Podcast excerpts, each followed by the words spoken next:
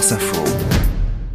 Complotisme, désinformation, rumeurs, calomnies, emballement médiatique, avec la Fondation Descartes, les infox de l'histoire. Patrice Gélinet. La reine la plus calomniée de France, Marie-Antoinette. D'abord un bruit léger, rasant le sol comme l'hirondelle avant l'orage.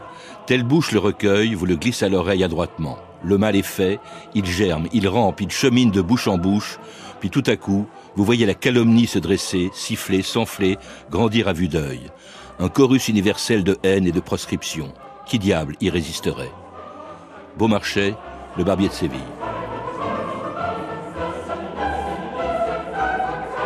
Le 16 octobre 1793, tout le long de la rue Saint-Honoré sur la place de la Révolution, aujourd'hui place de la Concorde, des milliers de Parisiens attendent depuis le matin de voir passer la charrette qui doit conduire Marie-Antoinette à la guillotine.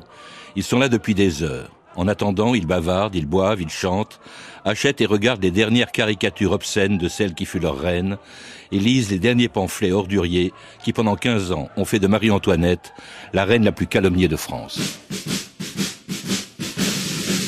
Madame Veto avait promis, Madame Veto avait promis de faire égorger tout Paris, de faire égorger tout Paris. Mais son coup a manqué grâce à nos canonniers. Dansons la carmagnole, vive le son, vive le son. Dansons la carmagnole, vive le son du canon. Quand Antoinette vit la tour, quand Antoinette vit la tour, elle voulut faire demi-tour, elle voulut faire demi-tour. Elle avait mal au cœur de se voir sans honneur. Dansons la carmagnole, vive le son, vive le son.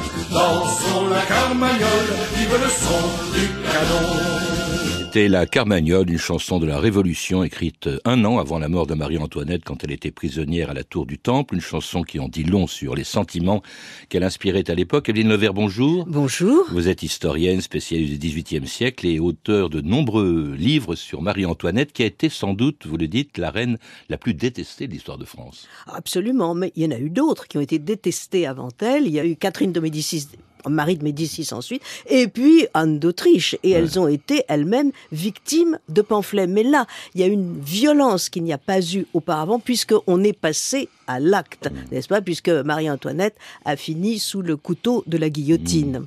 Et détestée pour plusieurs raisons que vous rappelez dans vos livres, à commencer peut-être par son mariage en, en 1770 avec le futur Louis XVI, qui n'était pas encore roi, euh, un mariage politique comme l'était d'ailleurs à l'époque euh, presque tous les mariages princiers. Oui, il s'agissait du renversement des alliances, il s'agissait de l'alliance de la France avec l'Autriche. Or, l'Autriche était l'ennemi héréditaire. Oui. Et, et alors là, c'est un changement total de politique internationale et Marie-Antoinette doit être le gage de cette alliance en France. Alors elle est accueillie à la cour avec beaucoup de bienveillance par le roi Louis XV, qui la trouve charmante, c'est la petite euh, dauphine parfaite qu'il pouvait souhaiter. Son fiancé, le futur Louis XVI, est un garçon assez inhibé, c'est un garçon qui n'a pas beaucoup de charme et qui a en tête, euh, disons, les messages que lui ont laissés ses parents qui étaient hostiles à cette alliance. Donc on met ces deux enfants qui ont 14 et 15 ans dans le même lit le soir de leur noces, ils ne se connaissent pas. Et pour euh, le futur Louis XVI, elle représente l'alliance Oni.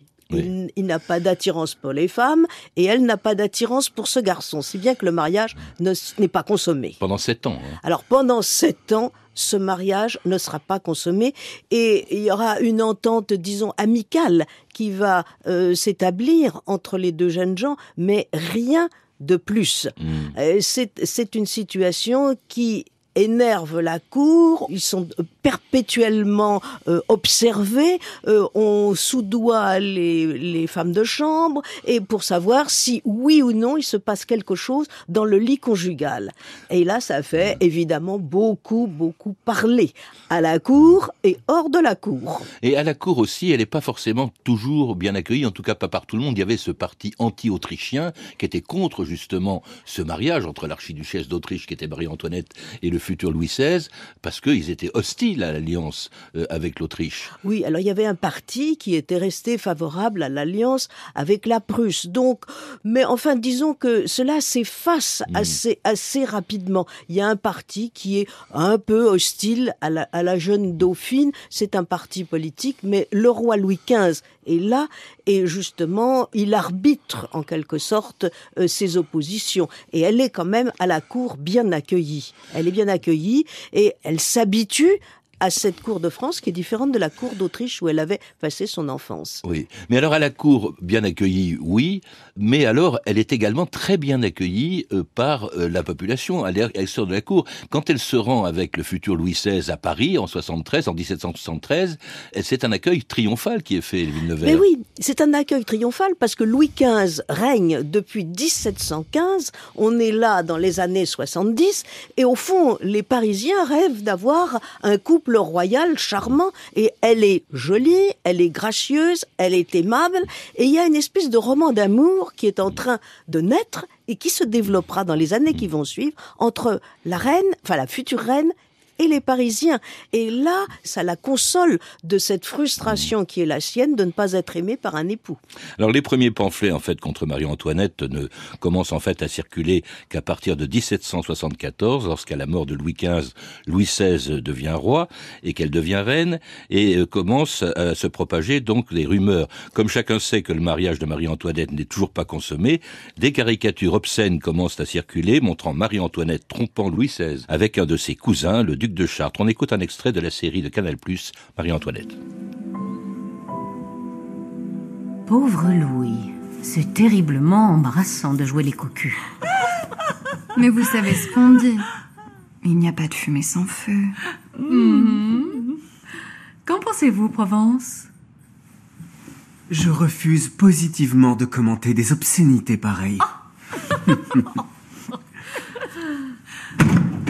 Nous devons agir vite avant que les libelles ne se répandent à Paris et dans toute l'Europe. Je peux vous protéger. Et comment comptez-vous vous y prendre? En fermant les grilles. Personne n'entre, personne ne sort. Tant que nous n'aurons pas de réponse. Nous allons montrer à cette cour que nous ne sommes pas là pour plaisanter.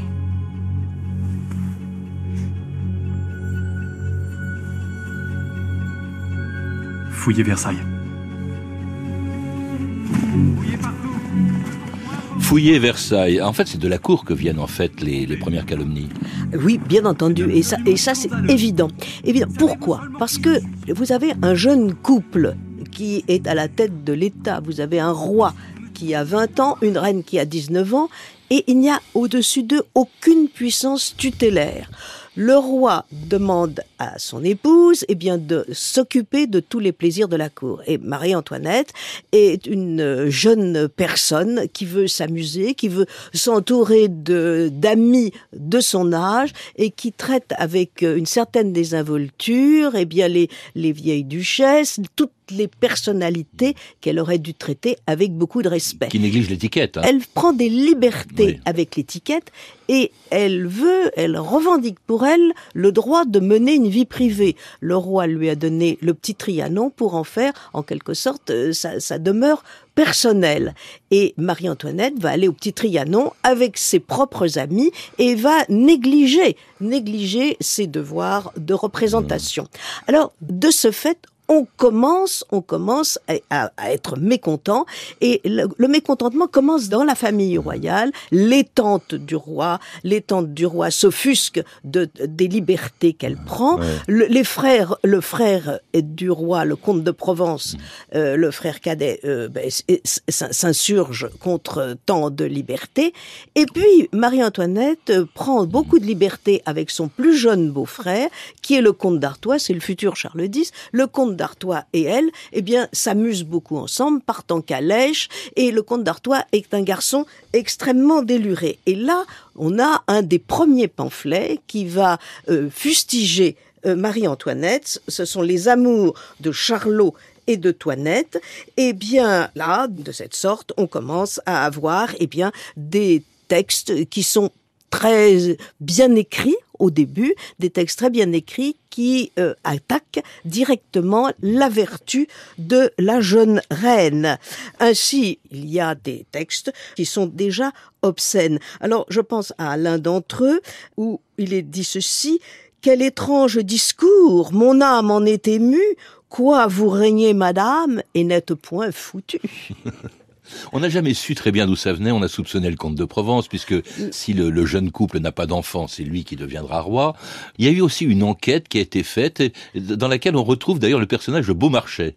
Oui, absolument. Alors là, il y a un pamphlet qui est parti d'Espagne, parce que comme la, la reine n'avait pas d'enfant, euh, les Espagnols, qui sont des Bourbons, pouvaient revendiquer le trône de France au cas où il n'y aurait pas eu d'enfant. Donc un pamphlet qui dit dès le début du règne que la reine est une femme euh, légère et que vraisemblablement elle va donner des bâtards au trône de France. Alors c'est un pamphlet terrible. Marie-Antoinette n'est absolument pas responsable évidemment de ce pamphlet et euh, Louis XVI envoie à Londres pour retrouver l'auteur du pamphlet et l'imprimeur de ce pamphlet. Il envoie un personnage qui a joué un rôle assez trouble parfois. Il s'agit de Beaumarchais qui va rechercher eh bien l'auteur du pamphlet et il va lui arriver des aventures absolument incroyables pour retrouver ce pamphlet qu'il retrouve, mais le pamphlet sera quand même publié et diffusé. Et Villeneuve, c'était quoi ces pamphlets en réalité? C'était en général des petits fascicules d'une dizaine de pages et qui quelquefois étaient bien écrits. Puis il pouvait y avoir aussi des caricatures euh, généralement obscènes. Mais ça pouvait être aussi des ouvrages entiers, un, volume, deux volumes, comme par exemple les fameux mémoires mmh. euh, de Madame de la Motte.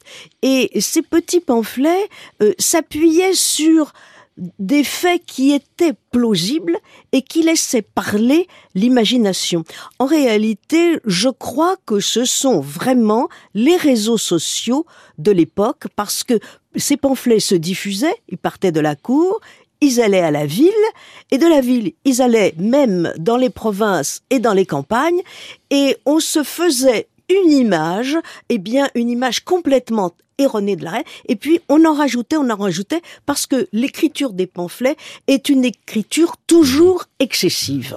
Et, également, ces pamphlets, au fond, comme, comme les réseaux sociaux d'aujourd'hui, euh, avaient euh, été anonymes. C'est aussi une des raisons pour lesquelles, d'ailleurs, n'importe qui peut écrire n'importe quoi.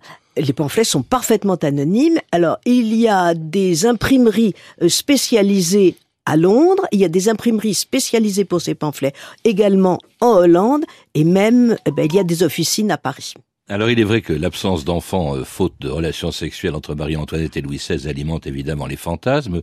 On imagine qu'elle compense ses frustrations en couchant avec tout le monde, y compris d'ailleurs avec son propre frère, empereur d'Autriche, euh, lui aussi Joseph II, qui vient de Vienne à Versailles pour euh, donner une espèce de cours d'éducation sexuelle à Louis XVI et Marie-Antoinette. Oui, alors là c'est un moment très important dans l'histoire du couple, parce que Marie-Antoinette euh, euh, vit pendant des années dans une espèce de fête perpétuelle, négligeant vraiment mmh. euh, son mari, ce qui donne lieu à toute une littérature extrêmement licencieuse, et Joseph II est diligenté par l'impératrice Marie-Thérèse, leur mère, pour essayer de comprendre ce qui se passe dans le lit conjugal et ce qui se passe entre les deux époux. Et là, il joue vraiment le rôle de conseiller conjugal. Alors là, on a des lettres tout à fait sérieuses qui nous expliquent ce qui se passait et ce qui ne se passait pas. Et là, au bout d'un an, la reine mettra au monde un premier enfant. Mais on dira que cet enfant, et on, le dira, on dira toujours que les enfants de la reine sont des bâtards parce que euh, les pamphlets là ont développé deux thèmes, deux thèmes que l'on va retrouver tout au long euh, du règne de Louis XVI et jusqu'à la Révolution, le thème du roi impuissant et de la reine licencieuse. Et on dit que puisqu'elle est frustrée dans sa sexualité, eh bien, elle est en proie à des désirs absolument inassouvis et elle, elle commet un certain nombre d'actes répréhensibles. Et puis, l'autre thème qui est le thème de l'Autrichienne. Oui, ça, plus, c'est plus tard, c'est plutôt au moment de la Révolution, surtout. Enfin, cela dit, dès le Oh, début, on dès l'accuse de- ça, oui.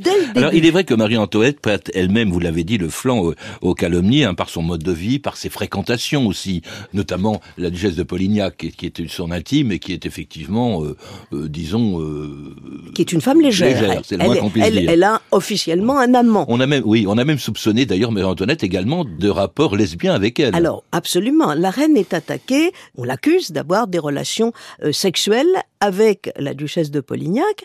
Alors, vous avez toute une série de dessins euh, pornographiques qui, qui se développent. Et alors, la reine prête le flanc, bien sûr, à la critique, dans la mesure où elle éprouve une amitié très sincère et très exclusive à l'égard de Madame de Polignac. Et en somme, elle vit par procuration avec Madame de Polignac.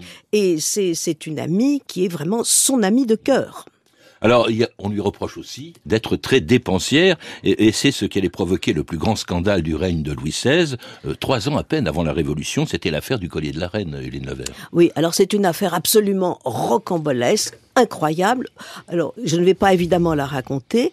Il s'agit du cardinal de Rohan qui a été persuadé par une aventurière que la reine voulait acheter en secret un collier de diamants d'une valeur fabuleuse et le cardinal s'est prêté eh bien, au, projet de cette aventurière. Et quand les, bijoutiers, qui étaient les créateurs de ce collier, sont venus réclamer de la, à la reine de verser la première échéance de ce collier, la reine a été absolument affolée, n'a rien compris et a voulu un scandale public. À vrai dire, je ne vois qu'une seule façon de régler cette affaire. C'est qu'on la fasse juger sans délai par le Parlement. Ce serait là une grave erreur, Majesté. C'est au roi, héritier du droit régalien, de porter jugement en cette matière. Pourquoi s'en remettre à une cour plus hostile? Parce que le peuple aujourd'hui ne respecte que le jugement du Parlement. Si le Parlement déclare que Rohan est le seul véritable auteur de ce crime, mon nom sera lavé de tout soupçon. Et si c'est lui qui est disculpé? Cela ne revient-il pas à dire que vous êtes coupable? Sa Majesté a raison. Vous ne seriez pas jugé, bien sûr. Mais la faute retomberait sur vous tout de même. Que publiquement on reconnaisse mon innocence. C'est tout ce que je demande à la justice.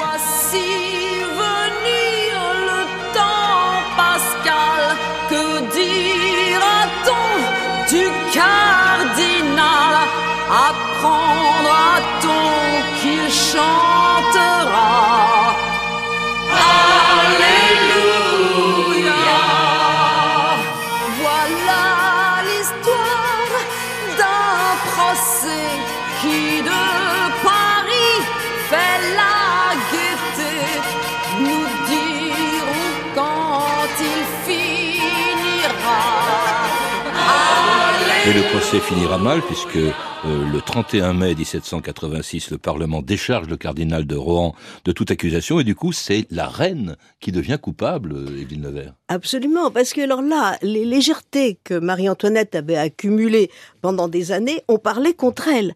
Parce que si le cardinal avait pu croire que la reine lui avait donné un rendez-vous secret et qu'elle lui avait demandé d'acheter en son nom un fabuleux collier en cachette du roi, ben ça la- cela mettait en cause la vertu de la reine. Ça veut dire que le cardinal l'avait jugé, et le cardinal de Rohan, c'est un personnage très important, c'est le grand aumônier de la cour. Et bien ça voulait dire qu'il l'avait jugé assez légère pour mener des intrigues secrètes en cachette du roi, Ouais. et il la croyait capable de toutes les dissimulations possibles. Alors c'est un scandale terrible. Et, Et- là, les pamphlets vont changer. Ce scandale accrédite dans l'imaginaire populaire l'idée d'une reine qui est abandonnée à toutes les turpitudes.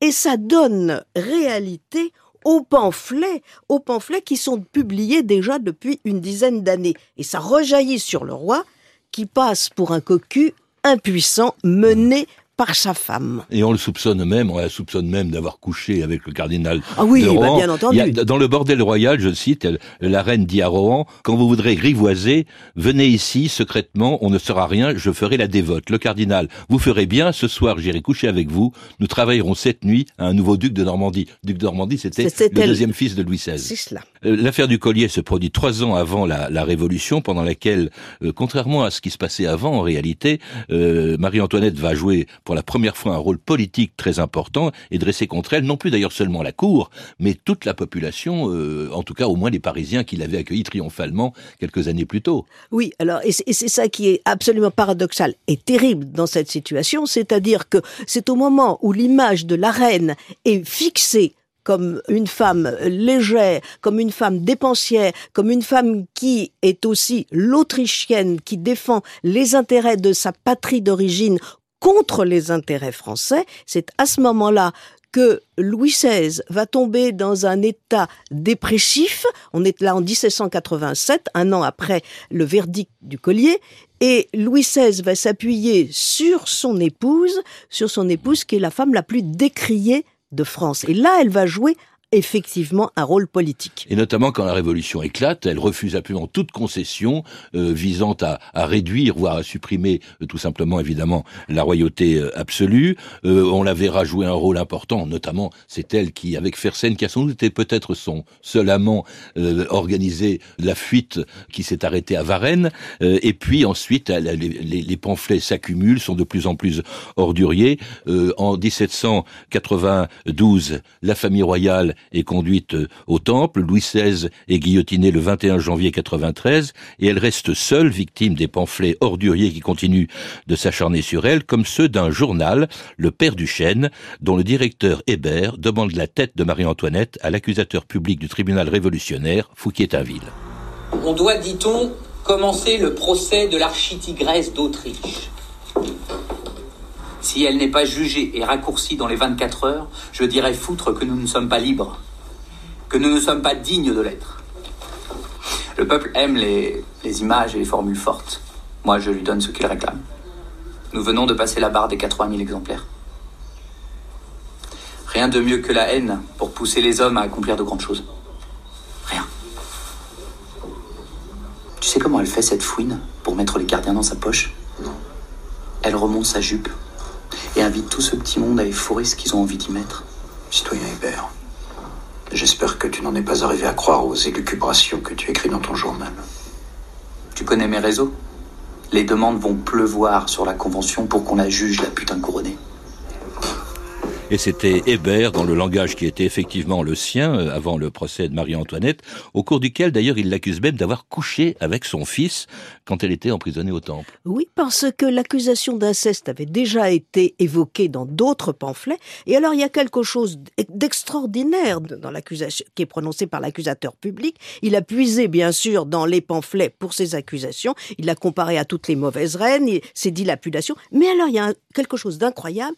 Il l'accuse même d'avoir participé, je cite, à l'impression et à la diffusion de pamphlets injurieux pour elle afin de faire croire qu'elle était maltraitée ah bon? en France. C'est quand même extraordinaire de voir ça.